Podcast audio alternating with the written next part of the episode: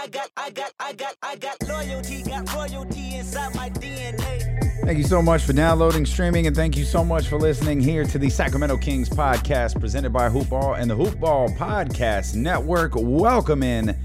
I am Damian Barling. Your Sacramento Kings get a win tonight in the nation's capital, 113 to 106 to improve to 7 and 8 on the season. Uh, we will break down this game for you, give you the highs and lows, give you the sound uh, from Kings head coach Luke Walton as well. Uh, welcome all those new to the program. Welcome those who are subscribers and listen after each and every single game. We greatly appreciate it. If you're a regular listener, uh, please make sure you hit the five star review if you think you're worth it. If we're not worth the five star review, give us the four, give us the three. Let us know what you want us to improve. You can reach us here at the text line at 916 888 5898. But uh, if you enjoy listening to the show, please leave us that five star review. Uh, goes a very, very long way. And if you could drop us a line or two about what you think of the show, again, we would greatly, greatly appreciate it. Curious your thoughts on tonight's Kings game as well. Again, 916 888 5898. The Sacramento Kings get the win 113 to 106. Uh, as I mentioned, and there was a there, there's a couple of notes that I took early in the game, or really in the first quarter, the, the very beginning of the first quarter, looking at this like, okay, the Kings are making it a point to score in the paint early, and it was kind of like, okay, are they going to keep this up? Is this uh, their game plan against the Washington Wizards? And it, it it very much was. They were running a lot. You go back and you watch that first quarter. That first quarter set the tone. This was a really this was a consistent game, with the exception of three point shooting. Uh, it, it, this was an incredibly. The Kings had a game plan, and it seemed that they they executed it felt like to perfection throughout the course of the game. Uh, again, the, the three point shot didn't fall in the first half. It certainly did there uh, in the second, but their plan against Washington was to score in the paint. And you go back and you watch that first quarter over again, and you see them set that tone. They're running a ton of cuts to the basket. Uh, they're running a bunch of post up plays, and th- it was funny because the Wizards were kind of doing the same thing. They were they were really matched in terms of points in the paint, like with through the entire game. Uh, they they were just neck and neck in that one singular category. Uh, they wound up the, the, Washington Wizards wound up uh, outscoring the Kings in the paint, fifty two to forty six, but that's because the Kings' three point shot started to fall. And when they needed a dagger, uh, that dagger came uh, in the form of a three ball. So we'll lay out all of these storylines. You go back to that first quarter. I, I guess the important note is Bogdan Bogdanovic returned to the floor at about the six minute mark of the first quarter. He seemed to be moving well. I was watching him probably a little too closely. He's like, oh, is he laboring? And when he backpedals, is he struggling on his cuts on defense? No, he didn't seem to struggle at all. As a matter of fact, he hit one of the biggest shots of the game. Uh, but this game was very it was very close. It was very even. They kind of just went back and forth at it the entire game. The Wizards took a, a 27 to 24 lead into the second quarter. The Kings opened up, and the, you know, the story of the second quarter was just runs. Uh, who who was on the run in that particular moment? Kings opened up the second quarter with a 12 to 2 run. The Wizards, uh, they used a run of their own to pull even at 43. Uh, another run gave them a 52 to 45 lead. It was a 14 to 2 run to be exact. Immediately following that, 12 straight for the Sacramento Kings. We're all tied at the half. Uh, a couple of notes there, specifically from the first quarter, or excuse me, specifically from the first half. Uh, they were five of 16 from the line, which I thought was was like okay. Kings getting to the foul line, I absolutely love that. Uh, the rebounding and field goal percentages between the Wizards and the Kings was pretty much dead even. And as as we noted there just a moment ago, the difference in the first half of the game was the Wizards were hitting the three, and the Kings were not. Uh, the the Wizards had hit seven threes. Uh, the Kings had only hit two there uh, at that point. Now, the, the, seven to two, it's it's it's an advantage. Certainly, the seven three pointers. That's not like a breakneck number. It's not like you're looking at the go. Oh my gosh, how are the Kings going to come back from that? But remember, you you take the conversation in its totality. You take the first half in its totality, and you realize, okay, the Kings have a, a, a negative five differential in terms of made threes, and it's a tie ball game it shows you that they were doing a lot of other things on the floor right. And, you know, this is a phrase that isn't uttered very often this year, but the third quarter belonged to the Kings. They outscored the Wizards in this one, uh, 33 to 28. Uh, the Wizards' three point shooting, it fell off a little bit here in the third quarter. And the Kings, it started to pick up. And it was one of those games where, the, and, and this is where I feel that this team, this Sacramento Kings team, is different You know, even as recently as last year's team, and certainly, you know, you, you go back and you look at the many different teams, you could see games like this one where Kings have an advantage. They're up the whole game. And and really that, that that was essentially the case. There were no there were no big leads in this game. No no team was really able to create distance. Uh, the biggest lead for the Wizards was seven. Uh, biggest lead for the Kings was nine. So neither team pulled away. And there were moments where, you know, even late in this game where it got within two, it got within three, the Kings are up just a few. And I feel like in times past, teams past, this is you you you could see the Kings fold this game you could see the pressure mounting a little bit. You could see, you know, those those mistakes just kind of snowball into more mistakes, more mistakes, more trouble, and suddenly uh, that three point lead that they had is now a four point, uh, you know, a four point disadvantage. I feel like they've been able to close out games significantly better this year. I feel like they have withstood runs from their opponents significantly better this year. And I know that we're talking about a team that's seven and eight right now, but we're also talking about a team that started 0 and 5. So eh, I, I think there there's a lot of positives to take away. And just you look at you look at each, you know, game in the microcosm of the season, right? You just you just take different aspects of each game and go, oh, what did they do in this game that looks differently than what they did in games in the past? I thought their second half defense was really good. I thought their fourth quarter defense was fantastic. Uh, there was a play, eh, you know, I might be alone on this. It sure looked like Isaiah Thomas was fouled on that three point attempt there at the end of the game. I thought the refs missed it, or eh, not at the end of the game, but I think it was with, you know under two minutes to go. Isaiah Thomas, I, I thought he was fouled on that three point attempt. Refs didn't call it. Bogi came down. He hit his third three of the game, and that was it. You know, as close as the game had been there in the fourth quarter, as much as Washington had battled back, battled back, battled back, they had tried to get themselves in that game. They could never get over the hump. They got close, but they never got over the hump. But the, that was the play that kind of was like, all right, that's it.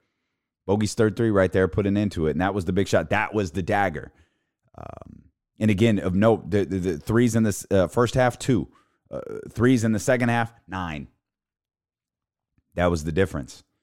That was the difference. That three ball started to fall. And uh, the Kings' defensive effort, again, this is a theme of the season. The Kings' defensive effort was there for all four quarters. I think they have played extraordinarily well uh, since that 0 5 start on the defensive end. Uh, Luke Walton preached patience. He pre and I and I I was frustrated. I was I was frustrated after the Charlotte game. I think a lot of us were frustrated after the Charlotte game. I think some of us saw some uh, positives coming out of the game uh, against Denver. Uh, I, I, think we saw, okay, all right, th- th- that's okay. We'll carry this over into the Charlotte game and good to go here. And then, of course, they come out and they lay an egg against Charlotte. And that, I feel like in this early part of the season, that was the low point. That game against Charlotte was a game that, that the, the, the, the Hornets did not play well in that game. Uh, I do not believe that they are a better team than the Sacramento Kings. Uh, and that was the moment, that was the that was the shift for the Kings as they got that you know incredible first win at the Golden One Center a couple of nights later, and then you know here we are now, uh, 15 games into the season, 10 games later, uh, with a seven and three record since that 0 and five started again, uh, seven uh, and eight on the season.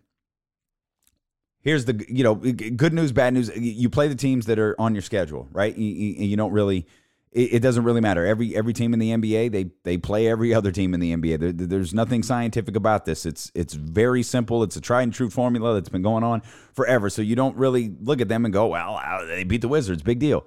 Well, uh, their records aren't that far apart. You know, the Wizards entered this game at five and eight. The Kings entered the game at six and eight. That's not a big difference. Uh, but I don't believe that the Wizards are very good. I think Bradley Beal is having a hell of a year because he has to. He has no other choice. He has to carry this team uh, on his shoulders. I think Isaiah Thomas is. It's it's really nice one to see Isaiah Thomas on the floor.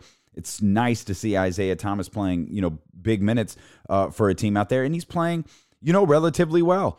Uh, I, I thought the Kings did a good job of of denying him all, all of the uh, shots that he took. You know, for the most part, were contested. I think they frustrated him a little bit. Uh, he wasn't able to get free. He was only six of eleven. I don't think he took nearly as many shots as he wanted to. But same thing with Bradley Beal. Bradley Beal had twenty points on eight of eighteen shooting. I think they frustrated Bradley Beal. Bradley Beal is the second leading scorer in the NBA. He's behind James Harden. I think the Kings did a fantastic job of of of of shutting Bradley Beal down and uh, denying Isaiah Thomas the opportunity to to get going and to get hot. And so you've got this game on your schedule, all right? You're in the nation's capital, and now you've got a team coming up tomorrow. We're going to be right back here immediately following the Kings and the Celtics. Like you got a team. You're headed to Boston. You just beat them on, in, in maybe the game of the year so far for the Kings, and they've they've had a couple of great ones so far this year. But that game against Boston, and maybe I'm a little biased because I was there, but that was a hell of a ball game, and I'm I'm confident the Celtics took note in that game and I'm confident that they've been studying the film and, and, and they're ready for another one. They're ready for another crack at the Sacramento Kings. That doesn't mean nothing. Just because they're ready for another crack at them doesn't mean that they're going to be able to beat them. They defended the Boston Celtics as well as anybody has defended them this year. And I think I've seen all but maybe two of their games so far this season. Uh, I think the Kings did a fantastic job. They played the Celtics uh, better, perhaps, than anybody else uh, in the league so far has, and that includes the Philadelphia 76ers at the beginning of the season. Uh, now that the now that the Celtics have got going a little bit, now that the Kings have got going a little bit, I'm really excited to see how this one plays out uh, tomorrow night. So the Kings win the first night of a back to back against Washington, one and thirteen, uh, uh, one thirteen to one hundred oh six. It's going to be their first crack, uh, or, or, their next crack, I should say, to to get at that 500 mark. Uh, and imagine the Kings getting to 500 by sweeping the Boston Celtics. Let's hear what Luke Walton has to say after the Kings' latest victory. Uh, Harrison was uh, was great, and we needed him, and, and that's a uh, a team that is uh, really tough to defend. And I really think uh, our defense in that second half, we you know the first half was 57 all, everyone was scoring whenever they wanted, and the, the challenge to the group at halftime was let's let's see if we can't continue to score, but actually get some stops. Uh, you know, let's let's try to put our will uh, on this game, and I think our guys did a really nice job in the second half of playing defense. It really felt that their defense really didn't give you guys any kind of resistance in the paint or at the rim, and I felt like Barnes and, and Holmes did an excellent job. Was that a key for you guys tonight? Yeah, we talked about uh, before. We wanted to make sure we want to break the paint. We we, we, we call it breaking the paint, and, and that's at that point whether we kick it out for a shot or, or go to shoot, we're fine as long as that's the mentality we have. Um, and that's normally the nights we shoot the best is when we're being aggressive. Uh, so it was a it was uh, a theme for us all all the time, but even more so, uh, you know, going into the night's game, trying to get back on track.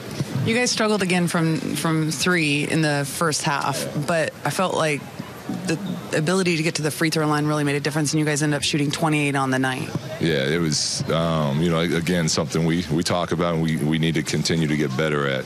Um, part of that is is tough with De'Aaron going out and Marvin going out. I mean, those are two guys that can get to the rim and and get fouled. Uh, Harrison's pretty elite at it, uh, but yeah, the, the, free throw battle is a big part. And in some close games we've lost, we've got crushed in the free throw uh, uh battle. And, and, tonight we uh, we did a much better job of that. And a lot of that, like you said, goes to Harrison uh, and Richaun being aggressive and putting that pressure on the rim. What's the challenge with going to Boston tomorrow night? You know, it's a back-to-back. You got some injured guys. What, what, what, how tough is that for these guys? It's, I mean, yeah, it's always a challenge going into that place and playing. Uh, and, you know, them being uh, one of the best teams in the league makes it more of a challenge. And you know, we got to see how uh, you know, Bogi's feeling. Maybe Bogi can't go tomorrow night, and then we got to adjust again. So, uh, you know, it's it's not ideal, but it's it's the, the, the, challenge and opportunity in front of us, and we got to um, we got to be ready for it and, and, try to embrace it and see if we can't uh, get another win. Buddy was able to get to the free throw line, and that's something he's not always able to yeah. do. And he's been struggling with his shot the last couple of games. Just how important was for him to get to the line and start to see the shots fall. Yeah, I, I, think it's a good thing for him to, to, to feel and see. Whenever a shooter misses some shots, it's uh, it's normally as easy as getting to the line and, and, watching one or two free throws go in to get a shooter hot again. And uh, you know, I think that helped Buddy tonight, uh, and something that as he continues to grow as a player, I think uh, he'll recognize and try to you know try to make that part of his game when the, when the shot's not going in. But I thought Buddy, after struggling in the first half uh, to make shots, I thought he came out second half defensively um, and offensively and played a very very good half for us. He'll feel 10 below his average. What was working so well there tonight? Was it that was you know uh, defensively we, you know, he, he's the thing that makes this team go. And last game in Brooklyn, we uh, we messed up by letting you know Harris get hot early, and we paid the price. Uh, so our team. Uh, our, our team thought process tonight, and Cory Joseph did a great job of kind of setting the tone for us. Was everything it takes not to let Bradley get going, and uh, you know he obviously he has some shots he normally makes, but I do think our guys did a nice job of of uh, making him work for everything. So often, Luke Walton goes and does those press conferences, and I feel like he addresses some of the things that we talk about at the very open of the podcast. You just heard him obviously talking about uh, taking away Bradley Beal. That's not really. Uh, I I think we you know all of us coaching from home we can put that together on our own. If you could take away the second leading scorer in the league, the leading scorer for that team, and really uh, kind of the heartbeat of what the Washington Wizards have been able to be this year without John Wall, then yep, you're going to be pretty successful if you're able to do that. Not always easily executed, uh, but you're going to be successful if you're able to do that. Uh, I also I, I, thought it was interesting. I thought his remarks about Bogdan Bogdanovic were interesting. Um, how healthy is Bogi? I mean, you know, obviously he missed the Brooklyn game. He he you know he he attempted to. Uh, he was insisting, oh, it's it's it's it's not bad. I just I wanted to finish the game and you know, all of that. And it was like, ah, it, it, didn't feel like it was a big deal. And then the Brooklyn game comes around. Obviously, he doesn't play. He gets out there. He plays against, uh, he plays against uh, the the Washington Wizards tonight. And you hear Luke Walton say, well, we'll have to see how he feels tomorrow. And I guess that's just the the day to day monitoring of of players in general, specifically one who, you know, who's who's obviously dealing with something here uh, at this particular moment. And I wouldn't have guessed. Again, I, I was probably watching him a lot closer than I needed to. I wouldn't have guessed Bogdan Bogdanovic was feeling any ill effects. Uh, from that hamstring injury, I mean, he had 21 points, and I haven't done a good job of of stating how much how much this game was really about Harrison Barnes.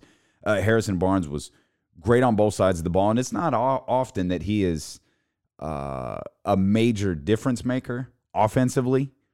It, like he, he, you know, and, and I'm not, I'm not saying he's one of those guys who's only plays defense, but I'm talking about a major difference maker offensively. Often we're looking at Buddy uh, in that category. We're looking at Bogdan Bogdanovic in that category. Uh, but tonight it was about Harrison Barnes. He had just the most 26 of the just the most efficient 26 points imaginable. He was seven of eight from the field, and I, and I could be wrong, but I think he hit his first seven. Uh, he was three of three uh, from behind the arc, and he was 9 of 11 uh, from the free throw line. Uh, Richaun Holmes, uh, he continues to play well. He was 7 of 9 from the field, 16 points, 10 rebounds, nice little double double for him. Uh, Nemanja Bjelica, again, uh, you heard Luke Walton at the beginning of that press conference that, you know, we, we, we, we talked about breaking the paint that's exactly what they did. And and even though shots weren't falling for Nemanja Bjelica, uh, he managed to gather up uh, 12 rebounds again. Not, not a stellar, not a stellar night for him, but he was attempting to contribute uh, while he was out there, while the shot wasn't falling, he was making some careless plays there with the basketball. But as you know, as we were talking about Bogi before, you know, switching gears to Harrison Barnes, he played 28 minutes, which okay, no signs of anything ill there. Uh, seven of six from the field, three of nine from three point range. He had 21 points to go along with four assists and four rebounds. So I guess we'll find out tomorrow. I guess we'll find out tomorrow how how Bogi is is is feeling. We just mentioned Richaun Holmes and the double double that he had. Let's check in with him. To get back, load our defense, and make it tough on them. Sean, you guys put a tremendous amount of pressure on their defense tonight, getting to the free throw line, really attacking them. Hey, was that something that you guys started out doing, saying, hey, this is where we're got to focus? Definitely, just wanted to attack. We're always looking to put pressure on the rim first, you know, and uh, that gives us our three-point opportunities, and everything is at your at your fingertips. So definitely, always want to put pressure on the rim, and uh, we were able to get to the foul line tonight, so it's always a good thing. What was the key for you guys to just 106 points. I mean, over the last five, they were averaging 130. We were just there for each other. You know, uh, like I said, they have a lot of guys who can score the ball over there, and so uh, we just wanted to come out, you know, guard and be there for each other. And I think we did a pretty good job helping each other out tonight. Defensively on Bradley Beal, uh, Cory Joseph did a great job. I think a lot of times people don't really realize exactly kind of what he's. Can you talk a little bit about that? Oh man, he, he's the head of our snake on defense. You know, he goes out there, and puts pressure on the ball handlers. He guards the best player of the whole game. and uh, you know he just makes it extremely, extremely tough on anybody he's guarding. So he definitely kicks our defense off with the pressure, and we need him to do that for us every night. You know, it's can't put into words what he's bringing to this team. It's Richaun Holmes right there again. The Kings uh, have their next chance to get to 500 when they take on the Boston Celtics tomorrow in Boston. Of course, we will have coverage for you uh, immediately uh, following that game. They've got the 76ers to wrap up the road trip coming up on Thanksgiving Eve, and then they'll return to the Golden One Center to take on Denver and Chicago. Appreciate you as always for tuning in here. Uh, tell all your friends that are Kings fans to check out the Sacramento Kings podcast presented by Hoopball and the Hoopball Podcast Network. As soon as you exit out of the program, uh, hit that five star review again. We greatly appreciate it, and we're not going to be gone very long. We'll see you again here uh, early tomorrow evening. I believe we got another 4:30 start there uh, in Boston. So immediately following that game, we'll have a new podcast up for you. So uh, we'll be back. Kings, they get the win tonight, 113 to 106. They move to seven and eight. We'll see you tomorrow night after the Kings and the Celtics.